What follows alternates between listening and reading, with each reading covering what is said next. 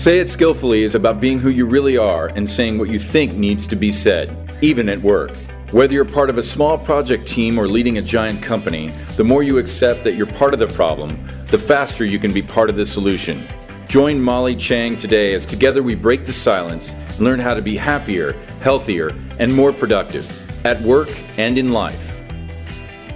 Hello, Molly here. Welcome to Say It Skillfully helping you find the words to create shared reality in a way that's true to yourself. This episode is a very special milestone in the life of Say It Skillfully. It is the 100th radio show. Yay!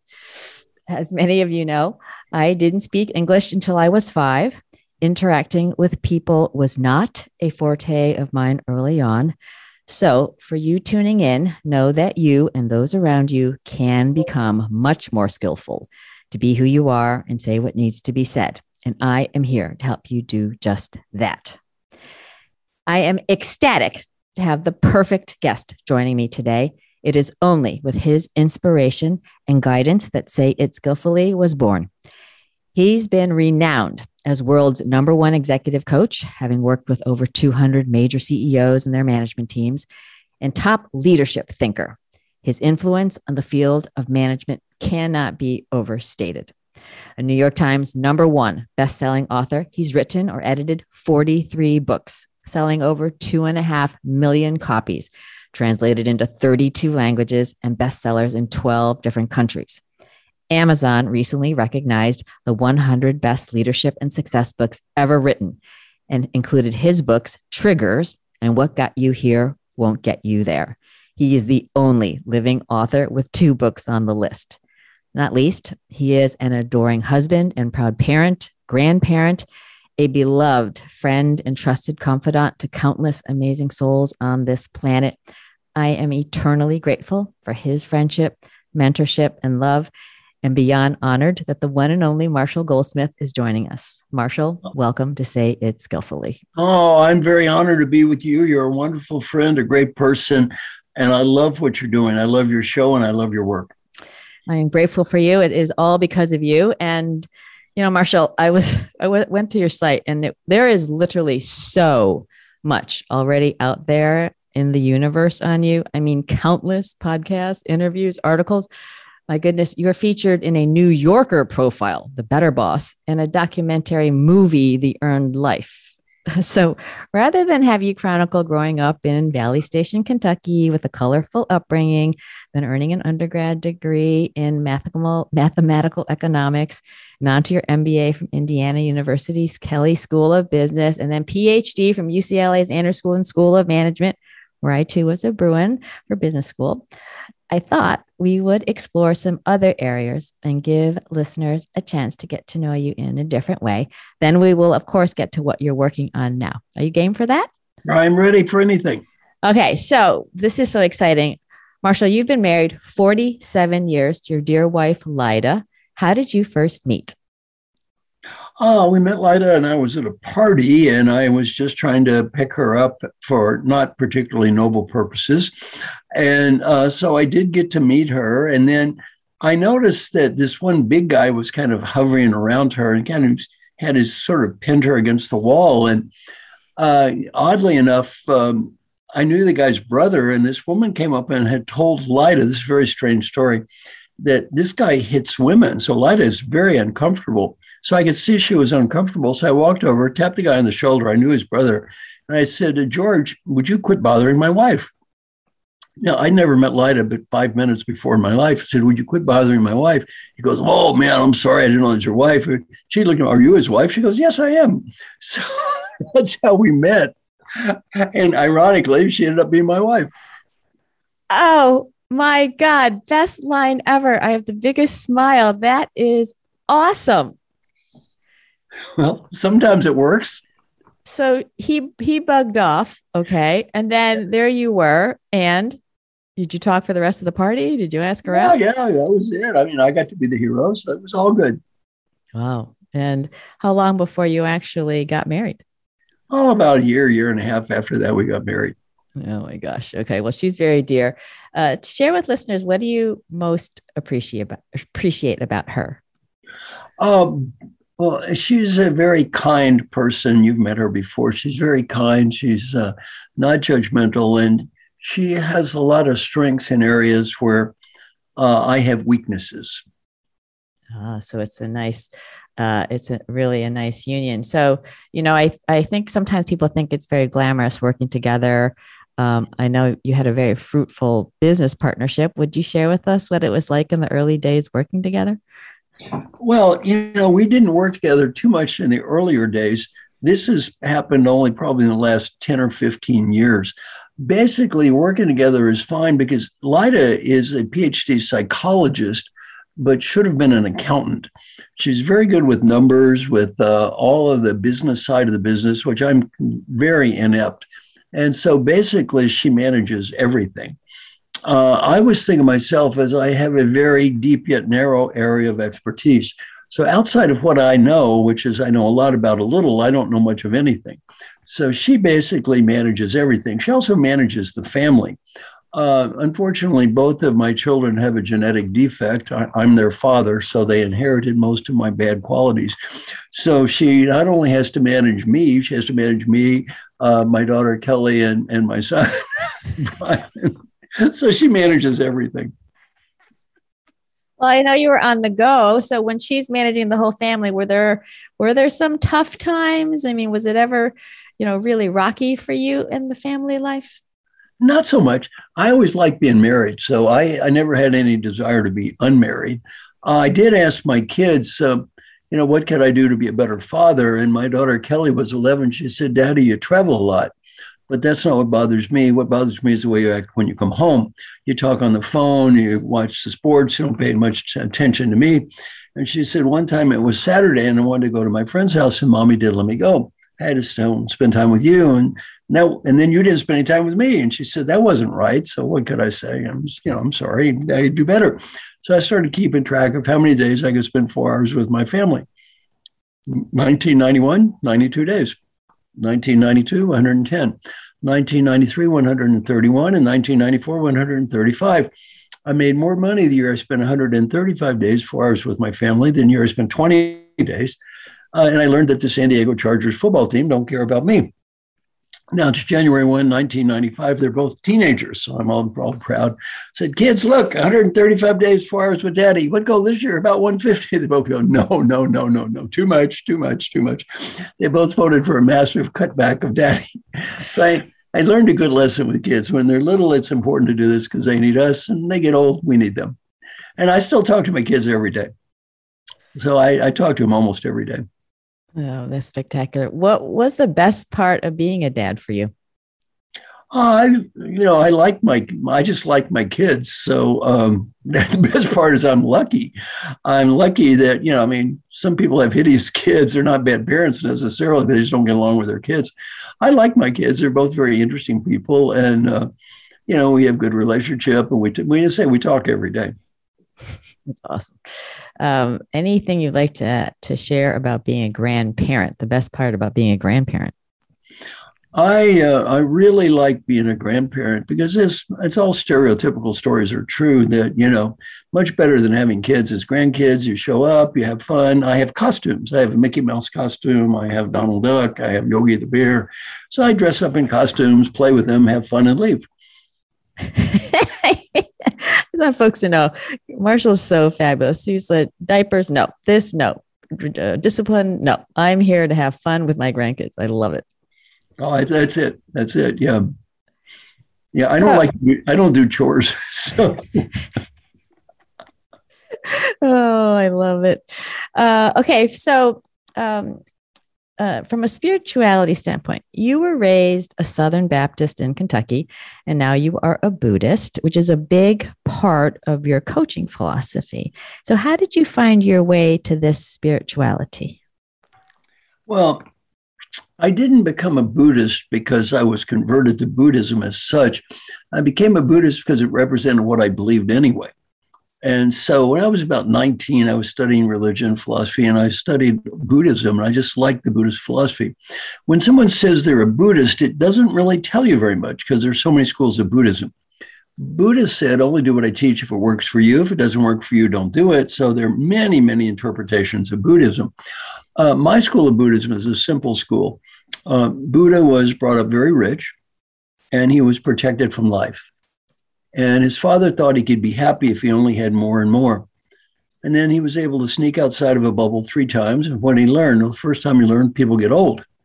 You have all the money in the world, you get old. Two, second time, people get sick, and three, people die. He thought, well, that kind of sucks. You get old, you get sick, and you die, no matter how much money you have. So Buddha left. Then he tried to be happy with less. He starved himself basically and tried to be happy with nothing. And that didn't work either. He finally learned you can never be happy with more and you can never be happy with less. It's only one thing you can never be happy with, what you have. There's only one time you can ever be happy. Now, it's only one place you can ever be happy here. And to me, that is kind of the essence of at least my school of Buddhist thought. And it's very non Western. In the West, we're just totally brought up with a culture that reinforces the great Western art form. The great Western art form sounds like this there's a person, and that person is sad and they spend money and they buy a product and they become happy. This is called a commercial. I'm sure you may have seen two or three of these in your life. We are inundated with this message day after day after day after day after day. The great Western disease is I'll be happy when. When I get the money status, BMW, condominium, when I get this stuff, I'll be happy when. And the basic essence of Buddhism is no, you won't. You'll be happy now, or you're probably not going to be happy at all. Be happy now and here. That's about it. So I think about this um, this this notion of self awareness tied to this, and uh, and it is very key to success. Right, the most successful people are very self aware, and it's it strikes me as you you just always are. So was there a time you weren't self aware? What what helped you gain the level of self awareness that you have, Marshall? Uh, you know, I'm not sure I'm actually that self aware. On, the other hand, yeah, when I was growing up, I would say it was much more intense and I was much less likely to accept life for what it is. And, you know, I kind of was the minister of truth when I was young. And then as I've grown older, I realized that different people have different views and philosophies, and then that's perfectly okay. And nobody made me God this week. And so I think I've become less intense, less judgmental, happier, and uh, eh, less of a need to prove I'm right. So, who uh, along the way has given you the tough stuff? You know, if you were, you know, Mister Be It Right, or um, you know, out of school, who kept you in line? Well, I can tell you a couple of stories that were most impactful for me. One of them was I was at UCLA I was in encounter groups eight hours a day for two days a week uh, for about six months. So I'm very familiar with getting feedback and how do you feel and that kind of stuff. And I was in one group and it was led by old Dr. Tannenbaum, who was a brilliant man. He invented the term sensitivity training. He was a very deep guy. And, and we were encouraged to talk about whatever we wanted to talk about. So I talked about people in Los Angeles. They're so screwed up. They wear these $85 sequin blue jeans. They're plastic and materialistic, and they drive $200,000 cars. And all they care about is impressing others. So I spent three weeks babbling on about people in Los Angeles. Of course, given my background from Valley Station, Kentucky, that made me the world authority on everyone in Los Angeles. So after about three weeks to listen to me babble on, old Dr. Tannenbaum looks at me, scratches his beard, and says, Marshall, who are you talking to? I said, Well, I don't know. I guess I'm talking to everybody. He says, Well, who in the group specifically are you talking to? I said, I guess everybody. He said, well, I don't know if you know this. Every time you've spoken, you've looked at only one person. You shared all these reflections with only one person. Who is that person? Well, I thought about it. I said, Good question. I guess that would be you. He said, Well, why me? There are 10 other people here. I said, I know, you know, Dr. Tannenbaum, I think a person with your deep educational background can understand the true significance of what I'm saying and how screwed up it is just to try to impress people all the time. He said, Well, is there any chance for the last three weeks all you've been doing is trying to impress me? I said, Well, no. I said, I'm very disappointed. I said, I think you've missed the significance of everything I've said. I've just been pointing out how screwed up it is to impress people. He looks at me and he goes, Oh, I think I understand. I look around the room, I see all these 10 heads shaking. I hated old Dr. Tannenbaum's guts for six months. Six months later, I said, Thank you, old Dr. Tannenbaum. You just taught me a great lesson of life. Oh, that, that story is my job. You've seen me do this many times. I deal with people, and oftentimes they don't hear what I have to say. And I say, Well, this is it. This is the way you're seen in the world.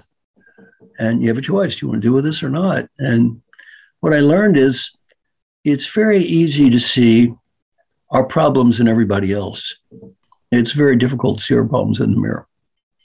So one of my great teachers was at UCLA days, old Dr. Tannenbaum, all those hours and hours. I spent years I spent basically in that kind of self-reflection stuff was they don't do that much anymore, but it's very valuable.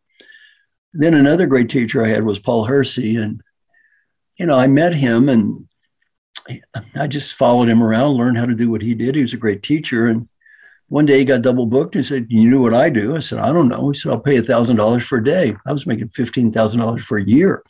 I said, I'll try. I did a program for the Metropolitan Life Insurance Company in New York, and they were totally pissed off when I showed up. But guess what? I got ranked number one of all teachers. So then they were happy.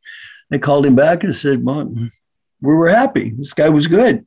Send him again. He said, Do you want to do this again? I used a Kentucky phrase Does it bear shit in the woods? thousand bucks a day. I'm making fifteen thousand bucks a year. I'll do this again. Well, that's how I got into this business. And then maybe a year or so later, he called me in and he said, "You're making too much money because I was just selling days like a maniac. You're making too much money. You're running around like a chicken with your head cut off. You're never going to be who you could be. You're not doing writing. You're not doing thinking." And he was right. It was just great coaching on his part. And then I'd say other people that have helped me are some of them you've met, Frances Hesselbein, who's just an inspirational role model, Alan Mulally, and Dr. Jim Kim, who saved 20 million lives, and then, you know, just some other great, Peter Drucker. I've been on the board of the Peter Drucker Foundation, was for 10 years, and just a great teacher. So I feel I've been very blessed. I mean, Paul Hersey had an old saying, he said, it's easy to look tall if you stand on the shoulders of a giant. Well, I was very fortunate to be able to stand on the shoulders of many giants. Wow, that is really fabulous. Um, we are grateful for Dr. Pat Tannenbaum. Um, you know, you've mentioned some of these really, really extraordinary people um, who I've also had the pleasure of uh, of knowing and learning from. You know, I imagine there are some un- unsung heroes in your journey. You know, people neither famous nor well to do, but uh, hugely impactful. Uh, a few of those, perhaps. Yeah, I was uh, 14. I was back in uh, Valley Station, and we were very poor. Uh, so my father had this idiot idea women, women shouldn't work. My mother actually went to college for two years and was a teacher, but of course she didn't work, so we got to be poor. So the bad news is we were poor, but the good news is all of her school teacher energy was devoted to me. So I know how to add, subtract, multiply, and divide before I went to school. So I got off to a big, big head start in life. And then um, and I'm 14. Uh, there was this guy, Dennis Mudd. Our roof started leaking. And so dad hires Dennis Mudd to fix the roof. And we were very poor. So dad said, We'll have me help Dennis Mudd to save, save on some of the expenses. So I'm the assistant roofer here. And, and I, you know, I don't know anything about roofing, but it was hot, hard work. And Dennis Mudd is very dedicated in trying to teach me things and wants to build a nice roof for my father. And then we got done. And then you know, Dennis Mudd, who was a very poor man, looked at my father. His name is Bill. He said, Bill, I want you to inspect the roof. He said, if this roof is of high quality, pay me. And if it's not of high quality, it's all free. I, I thought about Dennis Mudd and I thought, this guy's got class. He was poor. He needed the money, yet he wasn't cheap and he had a lot of dignity. I thought, you know, I want to be like him when I grow up.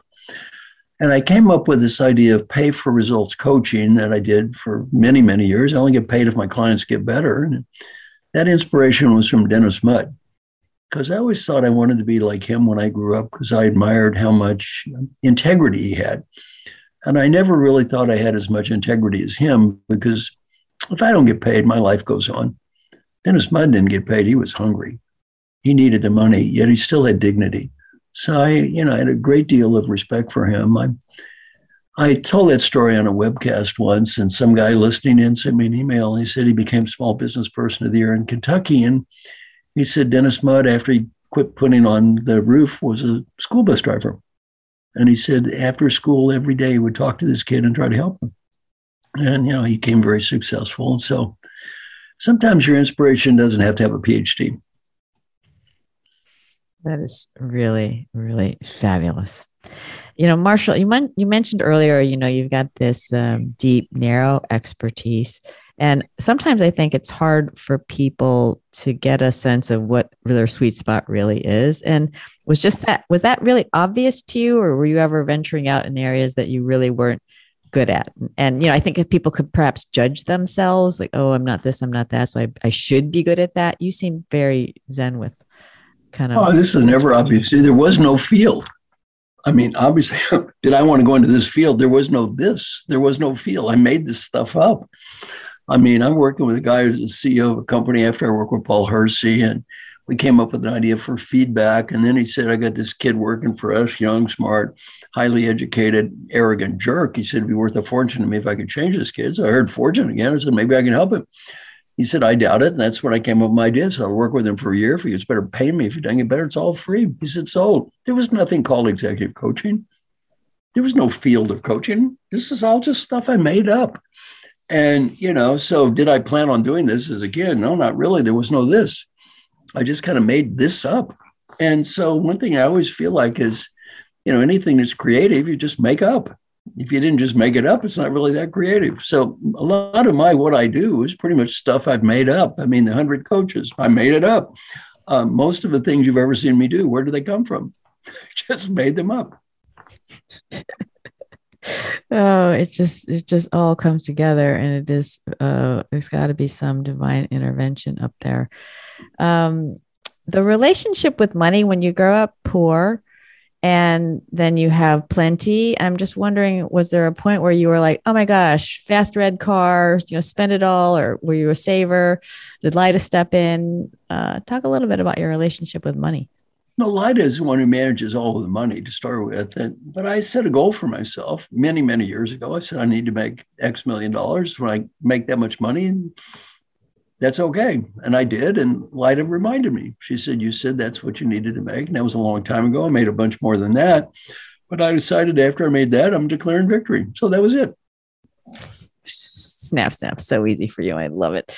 Um, okay, so let's segue here because I would be remiss. You know, you've been named number one executive coach. Now we know uh, a little bit of why, um, but I do want to make sure we share some of your gems for listeners to consider in their own development. And there are just like oodles of learnings.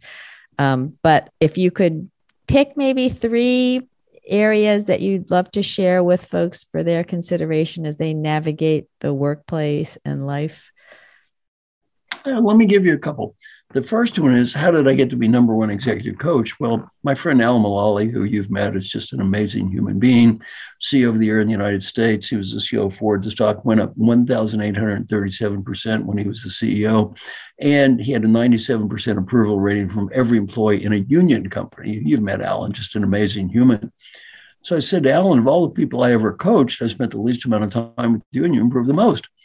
So I made a chart on one dimension was time spent with Marshall Goldsmith. The other dimension was called improvement. There seemed to be a clear negative correlation between spending time with me and getting better.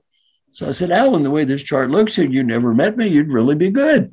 What should I learn about coaching from you? And Alan said, he taught me a lesson that changed my life.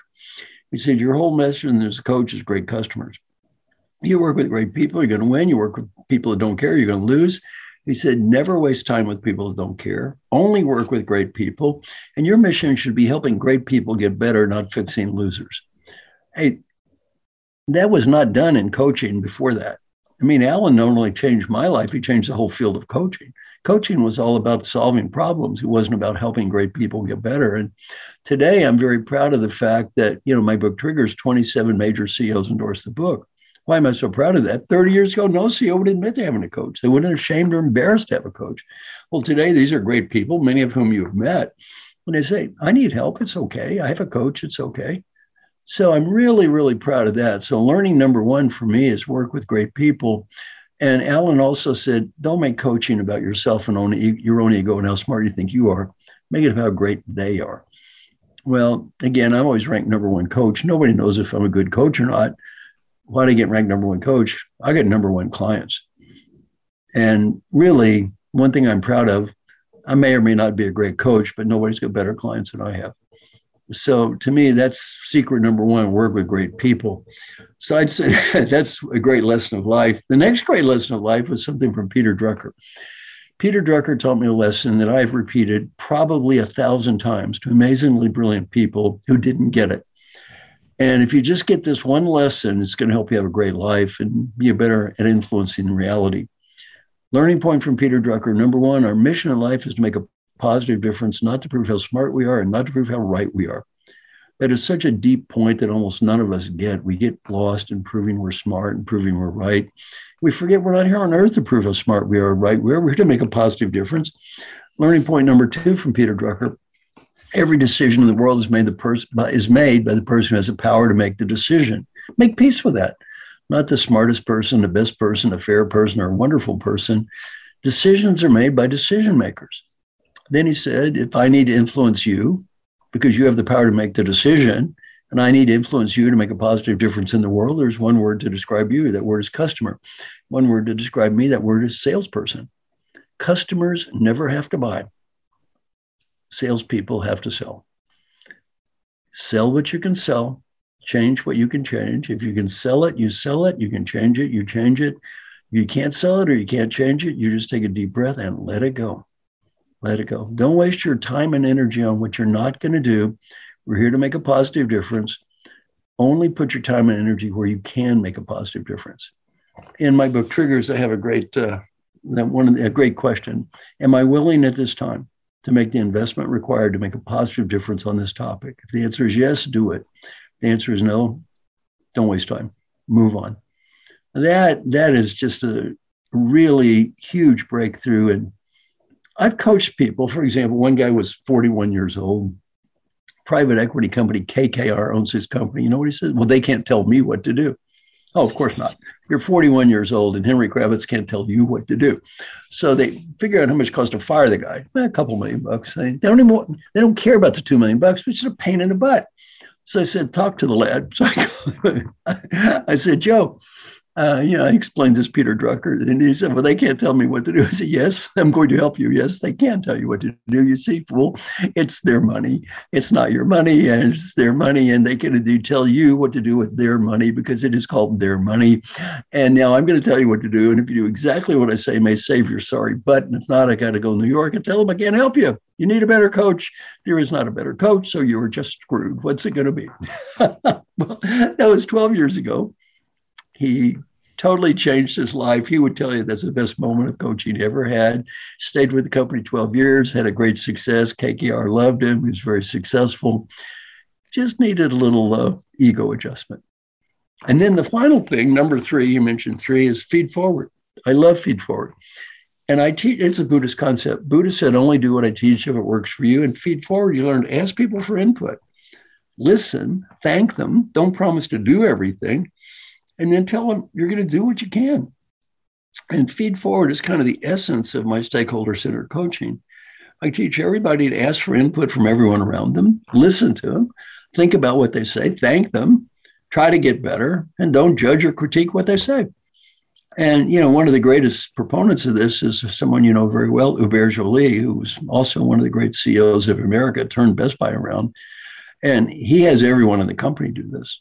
So, anyway, those are three things. Uh, one of the things is that um, Peter Drucker learning, which is a great learning. Second is the Alan Mulally learning of it's not all about you, it's all about them. And the third is feed forward. Spectacular. I know listeners are furiously writing things down, and don't worry, you can replay the recording when it comes out, and you'll be able to replay this. It's so fabulous. Um, we uh, we have a dear friend, uh, Gary Ridge, CEO of WD forty, who coined the term "learning moments" instead of mistakes. But we all know, Marshall, that um, you know it's our missteps, if you will, where we really learn the most, and sometimes um, that can be hard for especially for leaders senior leaders to do. I'd love to hear some of your learning moments perhaps some embarrassing moments. Um, not that we need to to prove that you are a true human, but I imagine this could be somewhat hilarious. Well, you know, the one I've already told you is my Bob Tannenbaum moment where I pointed out how screwed up all the Los Angeles people were because they tried to impress others all the time. That turned out to be just a great moment in my life because it really, he taught me a great lesson. And it wasn't a lesson I could have ever understood intellectually. You had to kind of feel it in the gut. So he, he let me have it in the gut where it really helped. And my most embarrassing moment is well, two most embarrassing moments occurred ironically when I was doing a very good deed. In 1984, I went to Africa when they had the famine relief campaign with the Red Cross. And I watched a lot of people starve to death. And on a serious note, I have a picture in my library, and it's in my book Triggers, of me kneeling down. And there's a woman kneeling down, and she's measuring the arms of little children. And if their arms are too small, they're going to die anyway, so they get no food. If their arms are too big, well, they're not hungry enough, they get no food. If their arms are in the middle, they get food. So I have this picture, it's in my library. I look at it every day I'm home. It's just a reminder of this could be you. Be grateful. Just be grateful. So that was a great experience, but it led to my two most embarrassing moments, or two of my most embarrassing moments. So anyway, come back from Africa and I'm on the cover of the local newspaper, the La Jolla Light. You know, local La Jolla man does good and goes to Africa and helps poor people. Very chic thing to do at the time, by the way. So I felt very uh, hip and in vogue. And so I, Sam Popkin, my neighbor, who's a professor at the University of California, San Diego, has a little reception for me. So he gets up and pops off about I'm a good humanitarian, do gooder, blah blah blah. So I'm then I give a little talk about helping others. I'm all full of myself. So there's this group of people after I, you know, quit giving my little speech, and they sit around and we're chatting, chat, chat, chat, and then you know a few of them kind of fade away. But there's one old man that I was left over there. I I said, I'm sorry, sir, I I didn't get your name. I'm sorry, I didn't get your name. So he, he looks at me and goes, uh, My name is Jonas Salk. that was probably the most embarrassing moment of my life. I'm going, holy shit. I'm sitting there bragging and popping off about helping others, and I'm talking to the guy that cured polio. So that was a great, that was a very, very humbling experience. Yeah, yeah, hello. Yeah, my name is Jonas Salk. And, you know, and one thing you've seen in our 100 coaches is it's it's very humbling yeah. Some of the people in that group, I mean, Jim Kim has probably saved 20 million lives. So, what you learn is showing off and trying to prove how great you are may not be always such a good plan because you really need to think who is in the audience. And then and the second experience came from the same thing. Then I did all this volunteer work for the Red Cross. So they made me this volunteer of the year in the Red Cross there are like 10 volunteers a year in the United States. And unfortunately, I was the last one to get announced out of the 10. It was so embarrassing. They all get up like, well, you know, Jim was black and they discriminated against black people, but he helped the Red Cross anyway, and he worked at nights, and and now we're so proud of Jim because he hung in there in spite of our problems. And this 85 year old man stumbles up there. this is Mary, and she's blind and crippled, and she's still working every day for the Red Cross. and she wheel they wheel her out and it, it was just like story after story after story of these saint-like people and then they had me and they said, and now here's 32 year old management consultant Marshall Goldsmith from La Jolla, California. I'm going, oh God, don't do this to me. So, it was so embarrassing because I thought I felt like such an idiot after being after, you know, being called in after all these people. So those are a couple of learning points. And I guess I see this play out all the time in our 100 coaches because we have so many distinguished people in that group and so many brilliant people that really it does a good job of keeping everyone's ego in check. If you just read the bios, you're probably not going to show off very much. you know, Marshall, I was thinking earlier, this I never made this connection because this the notion of the say it skillfully. Um, you talk about people like the things that we find annoying. You know, we're, we're, talking about all these other people, but they're actually a reflection of what's within. Um, and I I use that all the time and say it skillfully because in order to to be able to interact with other people, you've got to be in good relationship with your own self. And, and lots of what you just said. Sometimes it's really hard to confront ourselves. Like we don't like it. We really don't like it in ourselves. We blame it in all the other people, but it's really first starting within. And um, I just made that connection to what you said. It really is foundational, I think, to the coaching piece because, you know, we we're all we're not perfect. We're perfectly imperfect, and you got to come to grips with that first. If you're within yourself, if you're going to be able to really interact with others um, in a way like you, where you really are trying to genuinely help them. Um, you know, um, back, back to say it skillfully. One technique that I find is very helpful in this is just ask people a question Why are you saying this? When they start talking, why are you saying this? And oftentimes they're being self righteous or preachy or whatever. You know, we say, well, wh- why are you saying this? Well, this is bad. Well, okay, there's a million things in the world that are bad and people are starving to death and all kinds of stuff. Why is this particular topic so? Why are you so excited about this? And why are you so self righteous about this? And usually, when you get down to why are you saying this, first there's the surface reason, like me talking about people in Los Angeles and their problems, which I may or may not have been accurate, doesn't matter. But why was I saying it? This, why am I fighting this battle? Why am I self righteous about this? And usually, if we can do that, we're much more likely to be rational. Once we can look in the mirror and ask ourselves, why are we doing this? And then really confront ourselves, we usually can learn most of what I'm saying is not about their problem, it's mostly about my problem. Yeah, that's exactly spot on. So, I uh, so getting to say it skillfully, I just have to say, I recall early on, right? This first video, second video, they were starting to gain traction. You said, Molly, you're really onto something here. And I really remembered thinking, wow, Marshall thinks there's something here. And that was really for me, Marshall, a, a, a vote of confidence to kind of stick with it because it was a little bit to your point, kind of creating something out of nothing. Um, so I'm, you know, thousands of executives you've worked with, you know, and I'm wondering how skillful you found them, you know, meaning how positively and productively they could interact with themselves, their peers, those they reported to, those they work for, you know, without naming names. Would love to, to hear some of these maybe top unskillful moments. Well, you know, I'd say that answer is it just really all depends. Uh, one person who I think you know very well is Hubert Joly, and Hubert would tell you he read the book "What Got You Here Won't Get You There," and of the twenty bad habits, he thought he had thirteen. Now, I'm not sure he was actually that bad, but he was not a warm person. He was ex McKinsey. He was analytical, always brilliant, of course. He was smart, a great business person, but wasn't warm, wasn't sociable, wasn't really kind about people. And, you know, he just wrote a book called The Heart of Business. And, and, you know, it's amazing how he changed. And so I, you know, basically, as Alan said, almost everyone I work with, if they want to get better, they can. If they're dedicated, they can learn. Some people I work with, like Alan, I have to say, he he gives me far too much credit for helping him. I would say I learned about 20 times from him what he learned from me. So it really, I'd say, depends a common the common most common problems i have in dealing with executives are winning too much. You know uh, i'm winning too much having to be right having to prove how smart you are all that kind of nonsense.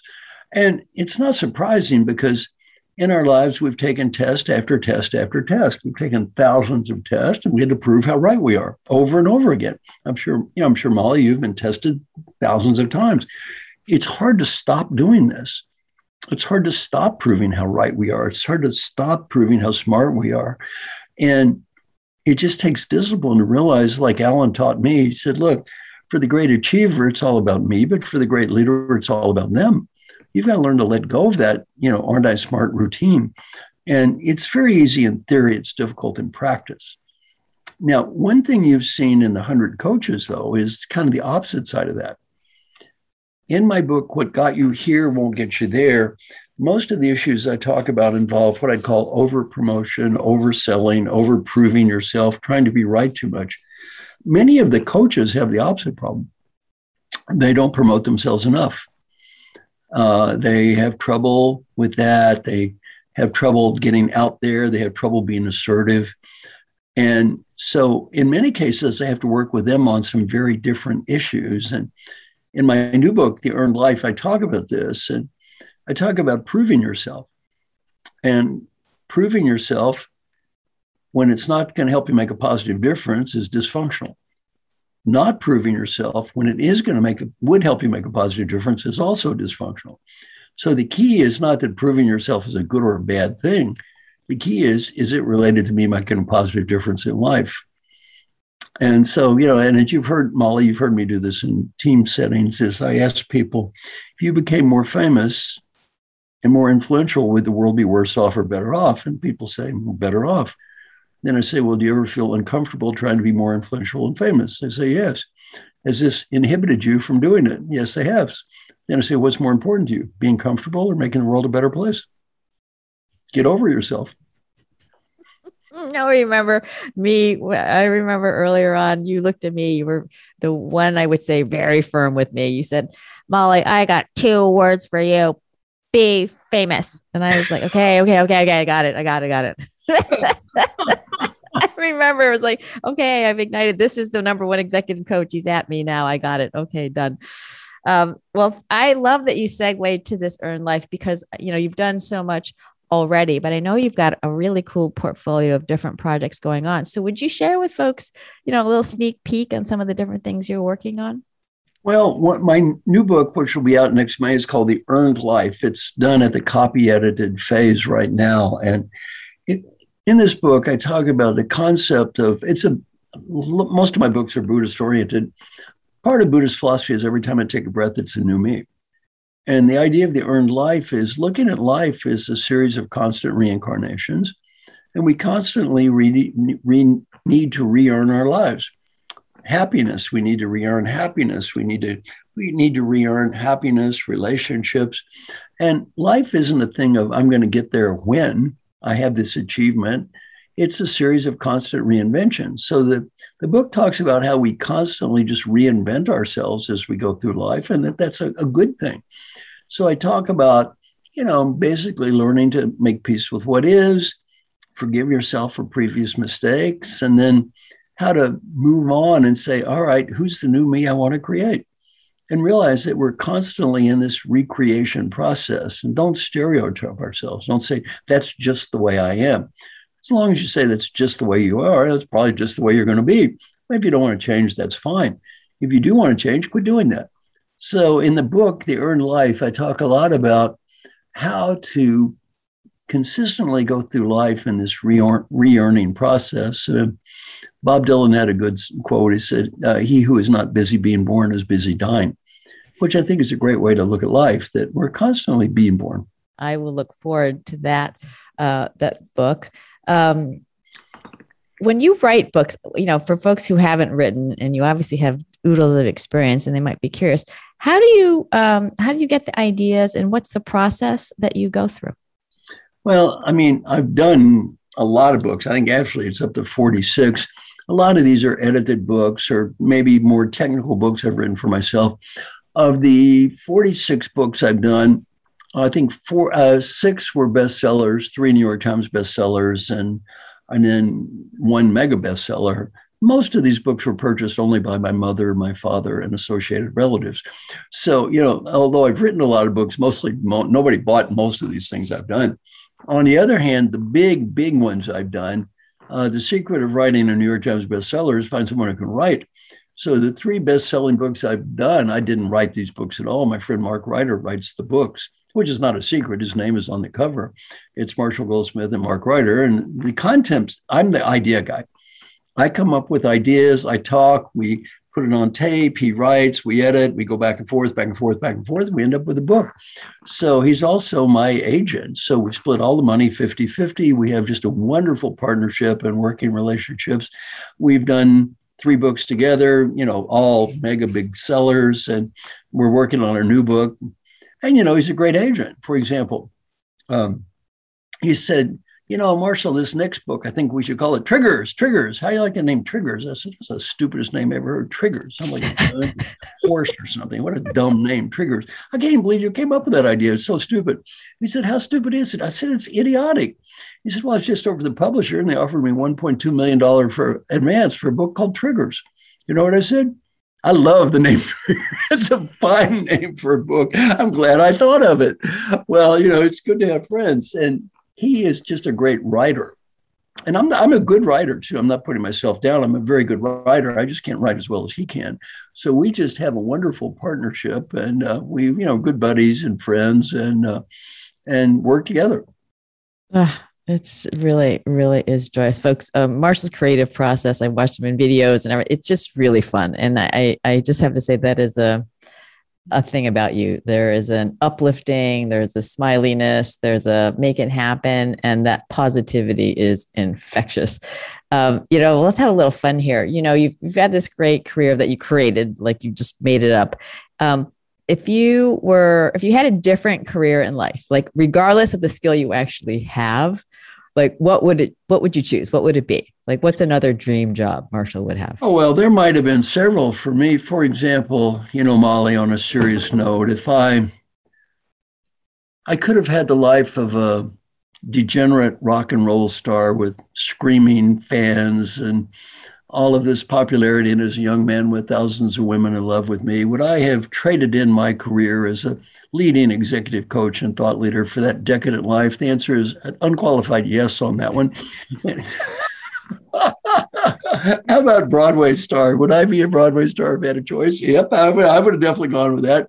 So the reality is, you know, I like entertainment and having fun and all that stuff. So there's a lot of things that I would have been happy to have done. Uh, the reality is, I don't have enough talent to do it.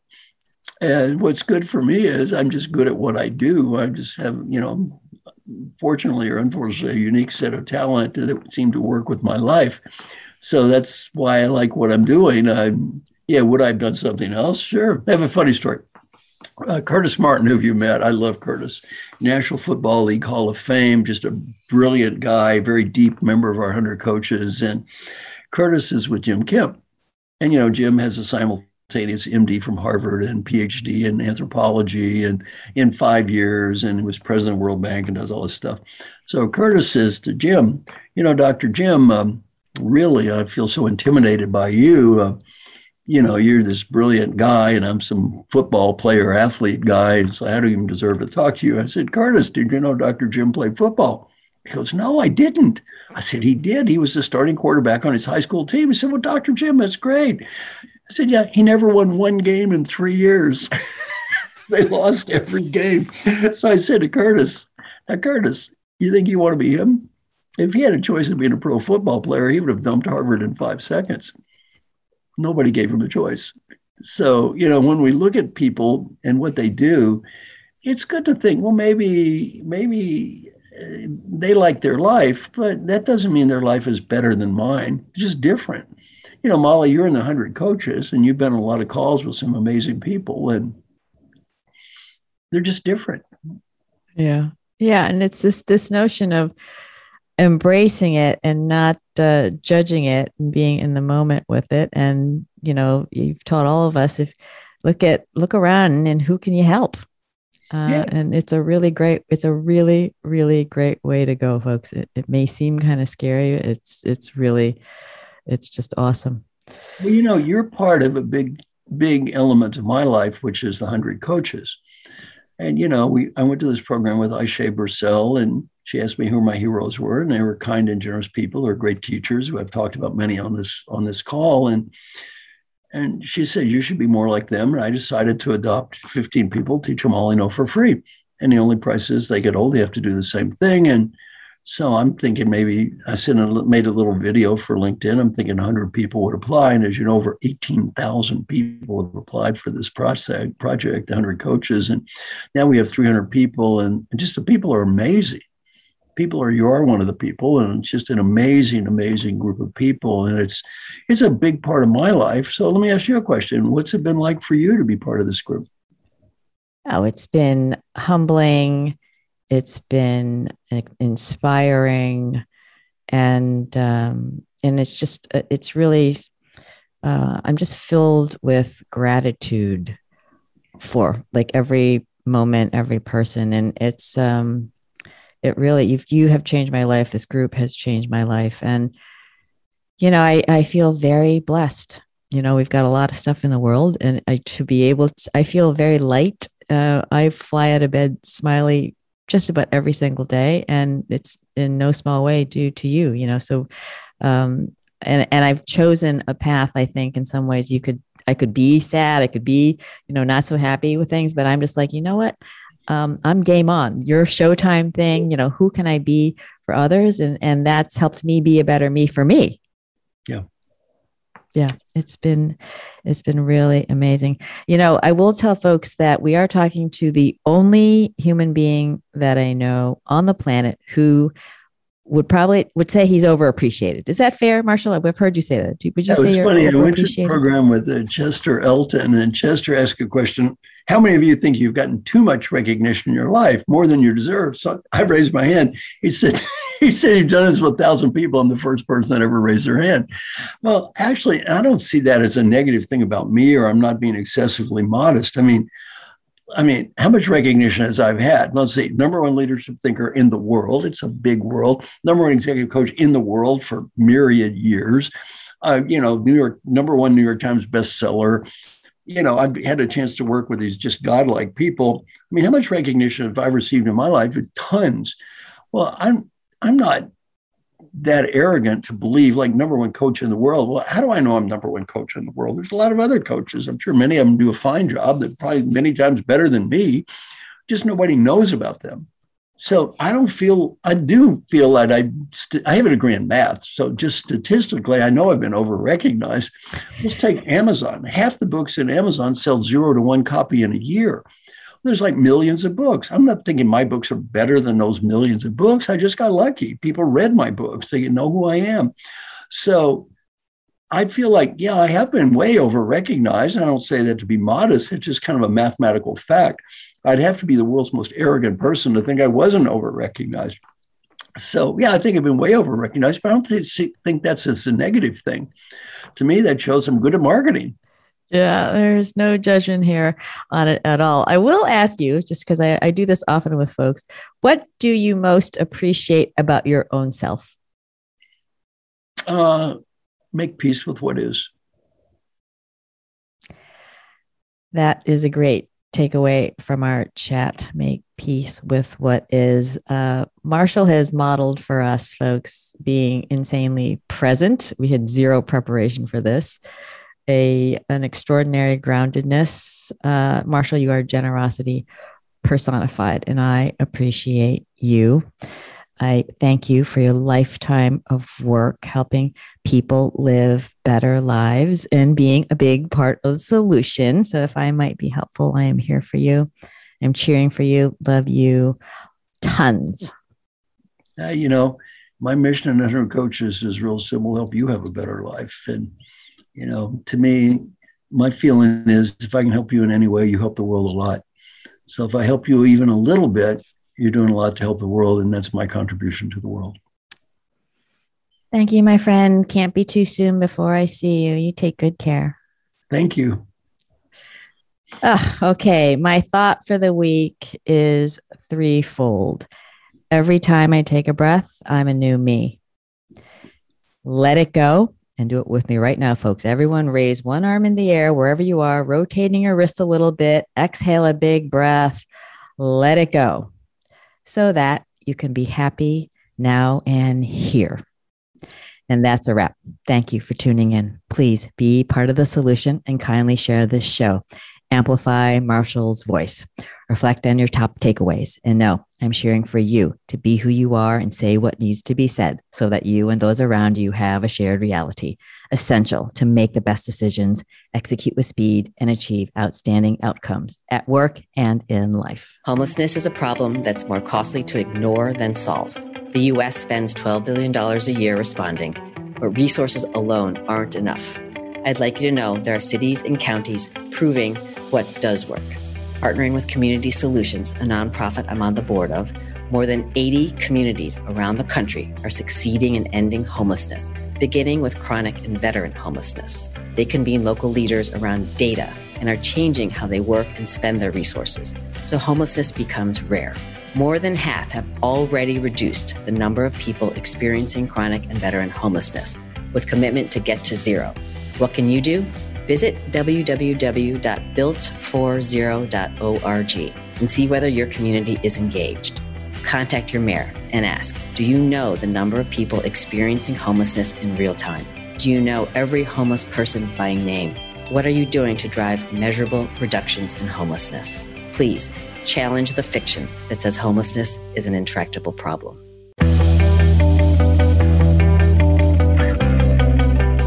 Thanks for listening to Say It Skillfully with host Molly Tschang. Join us again for more ways to say it skillfully next Tuesday, 11 a.m. Eastern Time, 8 a.m. Pacific on the Voice America Business Channel. Follow Molly on LinkedIn and Twitter. Check out sayitskillfully.com and sign up so you don't miss her latest 90 second video. And please be part of the solution. Kindly tell others about this program so they say it skillfully too.